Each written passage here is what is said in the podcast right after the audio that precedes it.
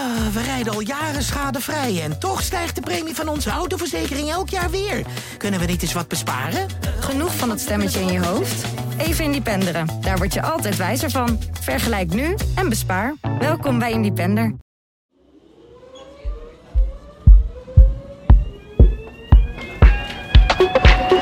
Voor kinderen in groep 8 en hun ouders breekt er een spannende tijd aan. Niet alleen staan de open dagen en CITO-toetsen op het programma. In Amsterdam krijgen kinderen ook nog te maken met de schoolloting. Hoe gaat dat in zijn werk? Wat maakt de ene school populairder dan de andere? En wat doe je als je kind op voorkeurschool nummer 10 wordt geplaatst?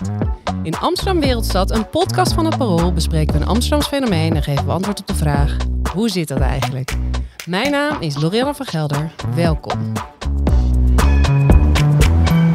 Dat je weer luistert naar een nieuwe aflevering van Amsterdam Wereldstad. En in deze aflevering gaan we het hebben over, ja, officieel heet dat de centrale loting en matching in Amsterdam voor middelbare scholen. En dat doen we met Rauna Kadari. Hallo. Onderwijsverslaggever bij het Parool. En jij schreef al heel veel over dit onderwerp. En Corrie Gerritsma, chef nieuws bij het Parool. En vorig, ja, sinds vorig jaar moeder van een zoon op middelbare school. Dus jij hebt dit allemaal net achter de rug. De ergste emoties zijn voorbij, laat ik het zo fijn. zeggen. Goed om te horen. En Bas van der Klauw zou hier ook bij zijn. Hoogleraar ook economie aan de Vrije Universiteit van Amsterdam. Maar hij is helaas ziek. Maar we hebben hem gelukkig wel gesproken. Dus we hebben wat input van hem. Dus we kunnen dieper op de materie ingaan. Rauwnak, laten we gewoon met jou beginnen. Ja. Uh, we gaan zo alles natuurlijk vertellen over dit lotingssysteem en wat erbij komt kijken. En, maar even voor de Amsterdammers zonder een leerling in of een, een kind in groep 8 of uh, mensen die dit dus zelf hebben meegemaakt. Kan jij beschrijven wat die schoolloting nou eigenlijk jaarlijks losmaakt in de stad? Nou, heel veel stress, onzekerheid, spanning en het is ook heel tijdrovend. Um, kinderen moeten een lange lijst van ongeveer 12 scholen invullen. Dat is afhankelijk welk niveau je doet. Dus zit je HAVO-VWO, dan moet je 12 scholen inleveren. Um, doe je VMBO, dan 6. Um, doe je VMBO-TL, VMBO-basis of kader, dan 4 scholen. Dus je moet die scholen bezoeken. Je moet naar uh, open dagen. Je moet je lijst al dan niet tactisch samenstellen. En dan is het ook nog wachten. Kom je op je lievelingsschool of niet? En als dat niet gebeurt, dan komt daar uh, stress bij kijken. Um, maar ook verdriet. Ja, en voor ons beeld, hoeveel uh, leerlingen gaan het dit, dit, jaar weer meemaken? Bijna 8000 uh, leerlingen. Dus in maart moeten ze hun digitale lijst gaan inleveren van 12 of iets minder scholen. Uh, en de open dagen zijn nu al begonnen, of het inschrijven daarvoor. En het ironische is al dat sommige open dagen vol zitten. Oh, wauw. Dus ja. het is ook nog een enorm circus om überhaupt de scholen te zien waar je eventueel heen ja. gaat. En Corrie, jouw zoon, die is 12. 12. Ja. Die zit dus net op de middelbare school.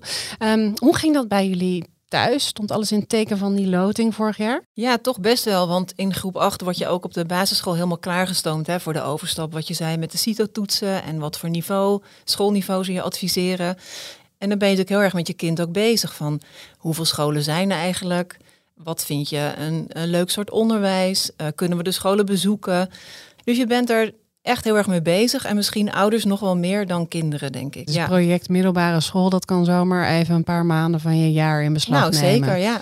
En, en Raunak, laten we even teruggaan naar het begin. Um, in 2015 werd deze loting die we nu kennen, zoals die heet, dan de centrale loting en matching ingevoerd. Hoe ging die schoolverdeling, die middelbare schoolverdeling uh, daarvoor? Ja, daarvoor werd je ingelood per school. Dus je gaf aan wat je lievelingsschool was. Bijvoorbeeld, uh, nou, het zou zijn Spinoza. En als je daar niet werd ingelood, dan ging je dus automatisch naar de scholen waar nog plek waren. En dat noemen we dan afvoerputje bij wijze van. Dus stel dat je bij um, Spinoza niet werd ingelood, dan kreeg je geen tweede kans op je tweede voorkeurschool. Maar dan was het eigenlijk wat over was. Dus dan kan het zo zijn dat je op de minst populaire school terecht kwam. En toen werd dit systeem uh, ingevoerd. Ja, kun, je, kun je uitleggen hoe dat uh, ongeveer werkt, stap voor stap? Als ja. ik een kind heb van in groep 8, in groep hoe 8. werkt dit Het is een lotingssysteem. Dus elk kind in Amsterdam krijgt een lot. Um, een lotnummer. En dat wordt door de computer gegenereerd. Dus of jij nou nummer 1 krijgt of nummer 7965, want zoveel kinderen deden er mee afgelopen jaar. Uh, dat is afhankelijk van een computer. Jij vult uh, je voorkeurslijst in. En je moet ook wel echt alle plaatsen invullen. Dus je kunt zelf zeggen, ik moet twaalf scholen invullen, maar laat ik er zes doen. Dat is niet zo slim, omdat we een plaatsingsgarantie hebben in de stad. Dus als je er twaalf invult, weet je zeker dat je op een van die twaalf terechtkomt. Ja, en dan begint het loten. Dus heb jij lot nummer twee, dan heb je grote kans dat je op je eerste voorkeursplaats terechtkomt. Heb je lot nummer 7000, ja, dan kom je waarschijnlijk ergens, bungel je ergens onderaan, afhankelijk van de lijst die je hebt gemaakt. Wat wel fijn is, is dat op het moment dat je ehm, niet op je eerste uh, uh, voorkeurscholen terecht bent gekomen, kom je op de reservelijst. En dan wordt het omgedraaid. Dus als die reservelijst dus de tweede ronde begint, dan zijn de slechtste lotnummers die beginnen dan weer bovenaan. En dat is vooralsnog de meest eerlijke manier om het te doen. Maar even over dat lotnummer. Mijn zoon had lotnummer iets van 6725. Ja, een laag nou, dan heb je dus ja, dan heb je dus een te slecht nummer om op de scholen van je eerste keuze te komen en een te goed nummer om het voordeel te hebben van uh, de opvullen van de, de klassen. Die, dan beginnen ze bij nummer 7925, wat jij zei. Dus dan bungel je eigenlijk overal tussenin. Dus als je echt een slecht lotnummer hebt, dan kun je nog ergens met mazzel ja. een beetje bijgeplaatst worden. Ja, dus oh, ja. bijvoorbeeld een kind uit, het wordt wel heel persoonlijk, maar kind uit de klas van mijn zoon. Um, die had een heel slecht lotnummer en die zit op uh, Metis Montessori, wat een hele gewilde school is, ook nog eens zonder voorkeur. Omdat hij zo'n ontzettend slecht lotnummer had, dat hij dan weer de mazzel heeft dat hij daar zat. Heel fijn voor hem. Ja, en, en was jij er vooral mee bezig of was je zoon er ook wel veel mee bezig? Nou, mijn zoon was er wel mee bezig in de zin van dat we naar een paar scholen gingen en wat hij dan leuk vond. Maar verder van, uh, en dat denk ik wat heel veel ouders ook onrustig maakt, is dat je ook weer hoort van ja, je moet de lijst tactisch invullen. En dan krijg je zoveel informatie over je heen dat je eigenlijk niet meer zo goed weet wat tactisch is. Ja. Dan zeggen mensen, nee, je moet nooit de school waar je heen wil op nummer 1 zetten, want dan heb je kleinere kans dat je erop komt. Ik begrijp dat niet. Of je moet juist je, de midden van je lijst opvullen met allemaal populaire scholen. Want dan kom je wel op de eerste top in de top drie terecht. En daar word je wel een beetje gek van. Want heb je ook heel erg het idee dat je het dus fout kan doen. En ik denk dat dat voor veel ouders uh, vervelend is. Misschien voor kinderen ook, maar die hobbelen daar een beetje achteraan. Dat je het idee hebt dat, je het, dat het heel maakbaar is, dat je alles in de hand hebt. En uiteindelijk, zie bij mijn zoon, heb je het niet in de hand, want je komt op nummer 10. Nou ja, en, en in de basis is natuurlijk eigenlijk dat we in Amsterdam willen dat even de kind, alle kinderen evenveel kans maken om op populaire scholen te, ja. te komen. En het is natuurlijk ook zo dat in Amsterdam gewoon 60 middelbare, meer dan 60 middelbare scholen zijn. Ja. Dus er zijn eigenlijk, er is ook krankzinnig veel keus. Ja. Wat, wat voor, um, ja, wat, wat zijn nu de populaire en de minder populaire scholen? Ja, er was uh, recentelijk een, rapport opgemaakt door Bas, die hier vandaag zou zijn, maar die helaas ziek is. Uh, en daaruit komt naar voren dat het Fons Vitae in Zuid het me de meest populaire school is.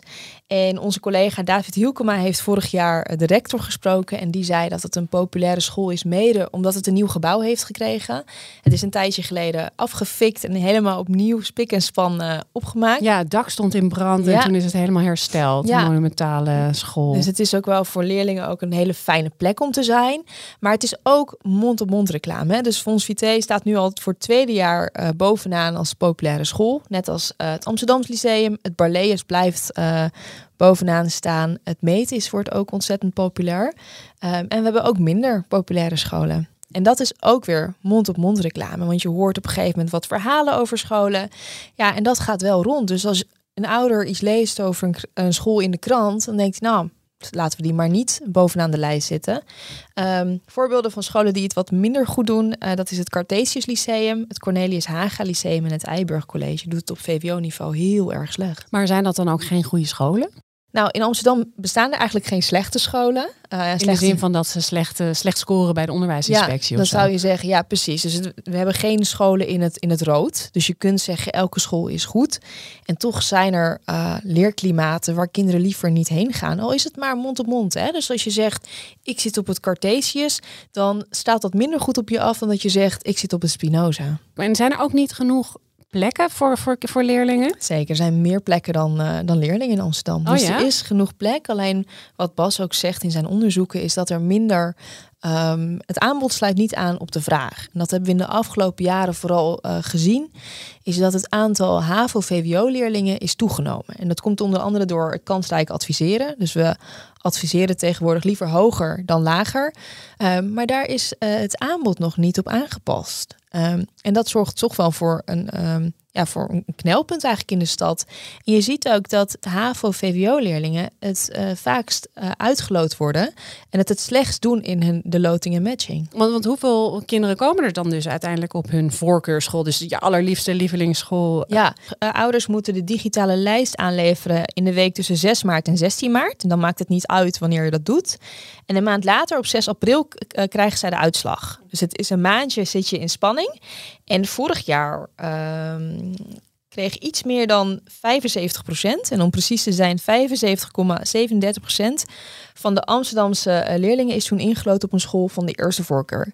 En ik vind het hier heel belangrijk om wel bij te zeggen dat we het over kinderen hebben. Dus het lijkt nu een percentage en dan denk je nou 75% dat is best wel goed. Drie kwart. Ja. ja, maar dat betekent wel dat 25% van die bijna 8000 kinderen, dat zijn gewoon, die hebben namen, hè, dat hebben we ook, daar hebben we ook over geschreven in de stad, die zitten niet op een school van een eerste voorkeur. En dat betekent dat ze dus thuiskomen en uit een naar een school moeten waar ze eigenlijk niet heen willen. Um, en van de leerlingen die afgelopen jaar ook weer meededen, is 96% ingeloten op een school uh, uit een top 5.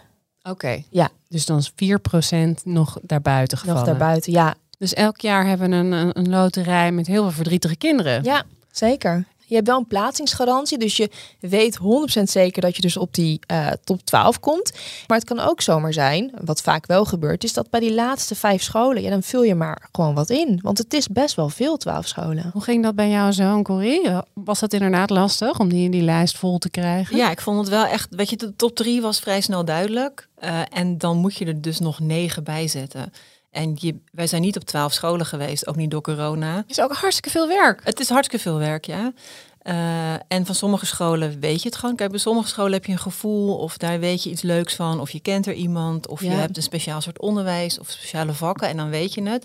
En andere scholen die zijn een beetje, die onderscheiden ze zich voor, voor jezelf niet zo erg. Uh, en dan moet je dus toch tot twaalf. En dat is best veel. Dus hij, hij, kwam op zijn tiende keus. Eigenlijk die school die jullie maar een beetje als rest erop hadden gezet. Ja. Hoe verliep die dag van, van de uitslag bij jullie thuis? Ja. Kijk, dit is een dag dat de uitslag komt. Alle kinderen van groep 8 mochten eerder naar huis... omdat ze dan een telefoontje zouden krijgen. Een uur voordat het zover was, kregen wij als ouders een telefoontje... Ik weet niet of het van de OSVO was of van de gemeente, want ik heb het zelf niet aangenomen. OSVO is van alle schoolbesturen bij elkaar. Ja, en dan krijg je dus een telefoontje met uh, helaas hebben we slecht nieuws. Nou, dan schrik je al, want je denkt dat iemand is overleden, serieus. Oh, en dan zeggen ze dus ja, we moeten even vertellen dat hij heel slecht heeft gelood bij de, uh, bij de scholenloting. En dan schrik je heel erg, want je bent zelf ook gespannen en je denkt, nou krijgen we goed nieuws. Ja. En uh, dan op dat moment weet ik dat mijn zoon op school nummer 10 komt. Ga ik naar huis en komt mijn zoon vrolijk thuis van we mochten eerder naar huis, want we krijgen de uitslag van de loting. Maar jullie, niet alle kinderen worden gebeld, toch? Dus je krijgt nee, dus online vanaf, moet je kijken. Nee, dus als je, je wordt dus gebeld uh, als je volgens voor mij vanaf voor een slecht nieuwsgesprek. Ja. ja. dat je even bent voorbereid en dat je het niet ziet als je inlogt uh, op die portal. En dan moet je dat je kind vertellen. En die staat ook heel blij te kijken van. Ik dacht eerst, ik ga het uitstellen, we gaan gewoon kijken. Maar dat kon toch niet toen ik hem zag. En dan moet je dat vertellen. En hij moest huilen en ik kreeg zelf ook tranen in mijn ogen, omdat ik hem zo zielig vond. Oh, ja. En um, en daarna krijg je dus in de klasse-app. Kijk, wat er lastig aan is, is dat het je, als je slecht loodt, heb je het gevoel dat je een soort begint als een soort verliezer. Want er, heel veel, laten we zeggen 75%, 75 van de kinderen is in de klasse-app. Wow, ik ben op de beste school van Amsterdam. Ik zit op nummer 1, ik zit op nummer 2.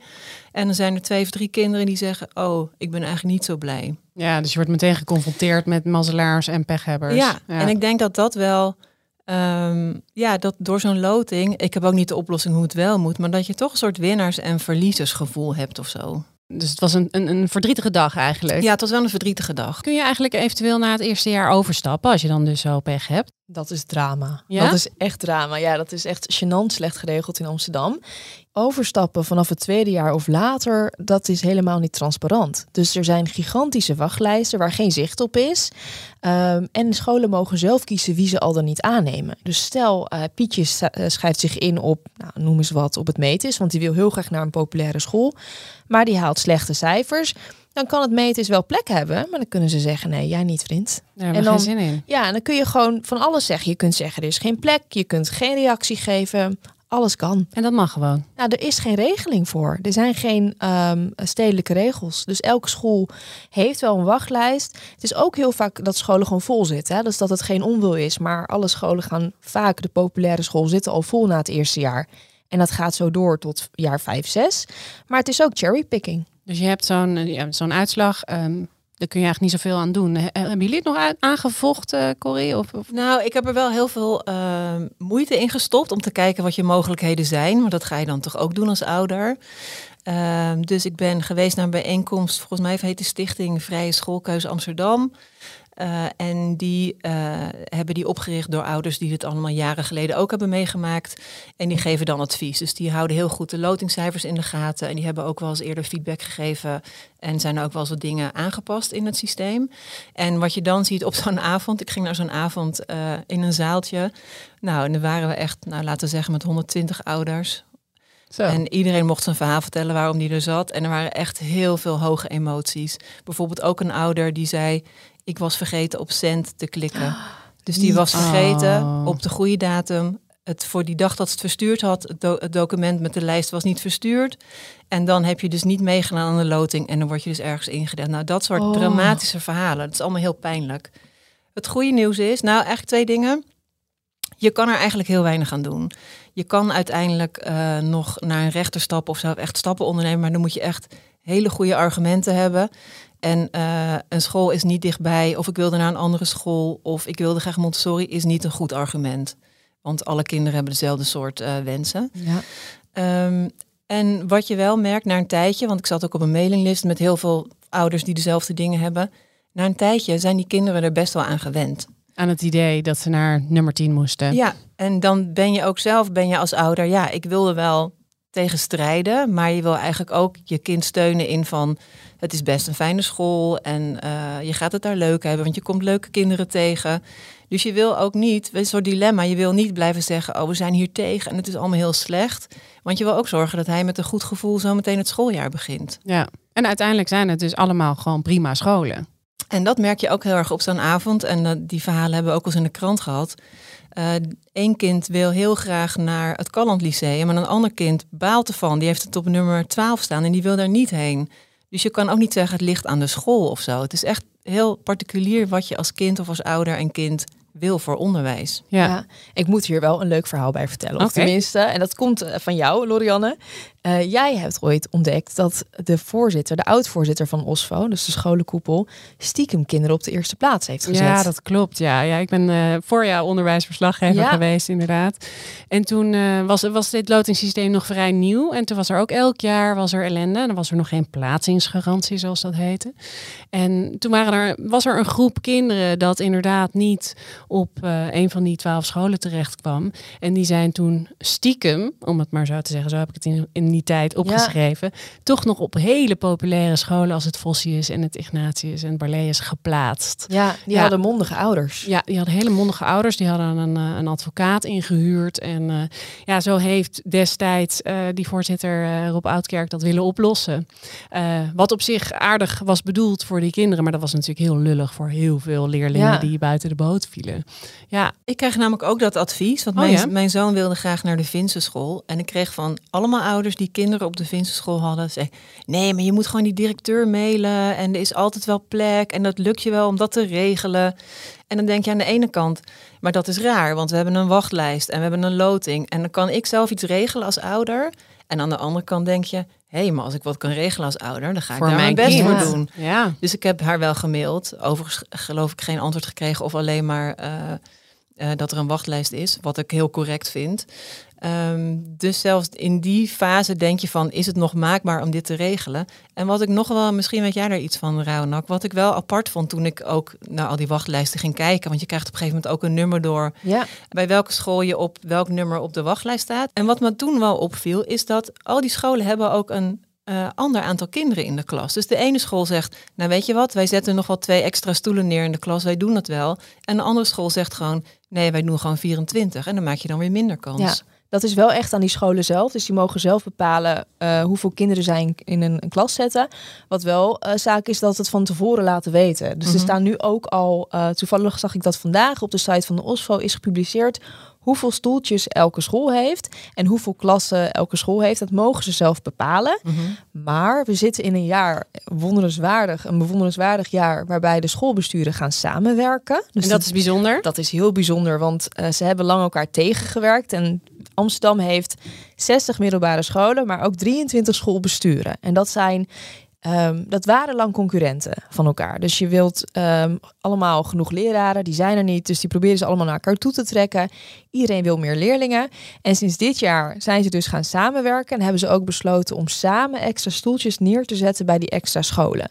Dat betekent ook dat iedereen daaraan moet bijdragen. Want je moet ook leraren uitwisselen. Je moet ook ervoor zorgen dat die stoeltjes er komen. Maar er zit dus wel een beetje vooruitgang in hoe schoolbesturen met, met, ja, met die loting en matching omgaan. Oh, dat is positief Ja. nieuws. En la- laten we het sowieso even in perspectief stellen. Want ja, nou ja dat, dat drama van zo'n dag, van zo'n zo'n uitslag is er. Er zijn ontzettend veel teleurgestelde kinderen elk jaar. Maar ja, wat zijn nou eigenlijk de effecten op de langere termijn? Als, eh, ja, als er dus 25% van de kinderen niet op hun eerste voorkeurschool Ja. komen. Vaak valt eigenlijk hartstikke mee. Ja? En dan citeer ik even wat Bas heeft verteld. Hij doet al jaren onderzoek naar het loting- en matching systeem. Heeft ook onderzoek gedaan naar de lange termijn effecten van als een kind niet wordt ingelood op een school eh, naar voorkeur. Ehm, en hij zegt, het maakt niet zoveel uit of je in of uitgeloot wordt eh, voor je leerprestaties. Leerlingen die uitgeloot worden, die doen het zelfs soms wat beter dan kinderen die naar hun voorkeurschool gaan. Oh ja? Ehm, maar leerlingen die... Hogere cijfers. Ja, hogere cijfers. En de oorzaak daarvan is als je met je vriendjes naar een school gaat, vaak gezelligheid. eh, en leren is dan niet je eerste prioriteit. Ehm, wat, hij, wat hij ook heeft gezegd is dat leerlingen die ehm, niet naar een school van voorkeur gaan, het eerste jaar wel ongelukkiger zijn eh, en niet zo tevreden. Maar die geven al snel aan dat ze toch wel tevreden zijn met hun klas eh, en leraren. Oh, dus er is eigenlijk inderdaad achteraf gezien niet mega Op de lange termijn is er niet zoveel aan de hand. Nee. Is dat eh, voor jou zoon ook zo, Corrie? Ja, volgens mij wel. Want ik heb hem eh, dit weekend nog even gevraagd. En het afgelopen jaar wel vaker van...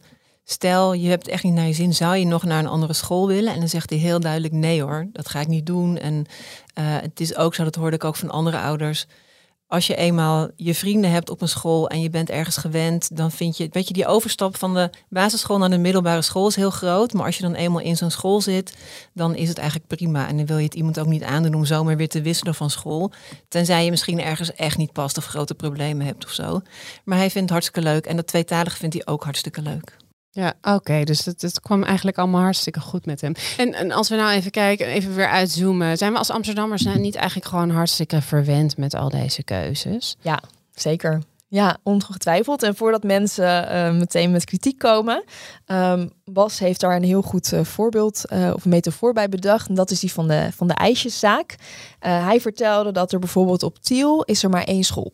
Ja. eh, in Tiel. En dan kun je maar, heb je één keuze en iedereen gaat naar die school. Ja, heel veel kleinere steden hebben gewoon maar één, één, grote school. middelbare school. En hij vergelijkt het met een ijsjeszaak waar je één smaak hebt. Nou, dan kun je niet kiezen, dus je neemt die smaak. Die smaak eh, raakt ook niet per se eh, uitverkocht, want je hebt altijd die smaak in huis.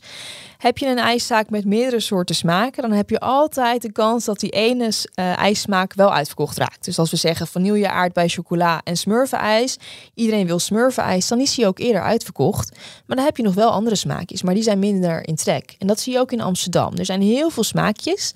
Er zijn meer plekken dan kinderen.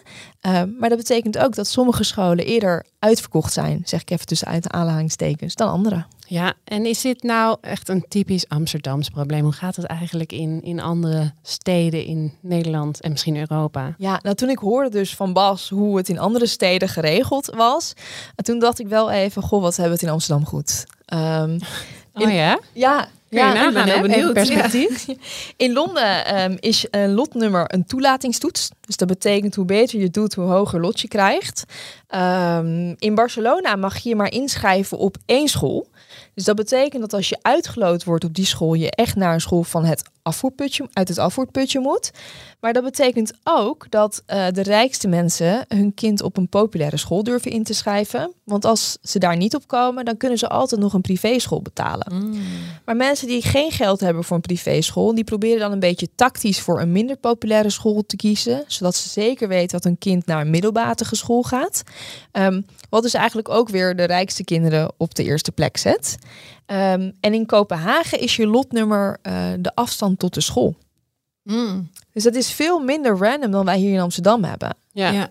Maar daar zijn ook misschien weer excessen in. Ja, komen. Bas vertelde ook dat mensen dan een, een appartement kochten in de buurt van hun school. Eh, zodat ze dan eerder op zo'n populaire school eh, kwamen. Waardoor je misschien ook die ongelijkheid krijgt. Ja, Ja. maar dat kan natuurlijk lang niet iedereen. En, en Corrie, als we dan eh, nou ja, nog even wat tips en tricks eh, kunnen meegeven aan ouders en kinderen ehm, voor dit jaar, wat, wat zou jij dan adviseren?